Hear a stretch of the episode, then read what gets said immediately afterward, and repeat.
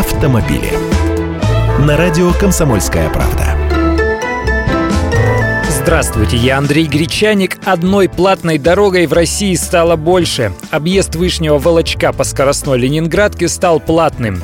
Взимание платы за проезд на участке автомобильной дороги М11 Москва-Санкт-Петербург – это от 258 до 334 километра в обход Вышнего Волочка началось с понедельника, 21 сентября. Плата взимается на выезде с участка. Стоимость проезда для легковушек в ночное время составляет 150 рублей, в дневное – 240. Общая протяженность этого участка – 72 километра. То есть для водителя легкового автомобиля каждый километр будет стоить от 2 с копейками рублей до 3 с копейками. Тарифы для грузовых машин выше – от 225 рублей до 920. Оплатить проезд по новой скоростной дороге М11 Москва-Санкт-Петербург можно несколькими способами – наличными, при помощи банковских карт или электронными средствами регистрации проезда, к которым относятся специальные бесконтактные карты и транспондеры. Их можно приобрести в центрах продаж и обслуживания на 258 и 330 километрах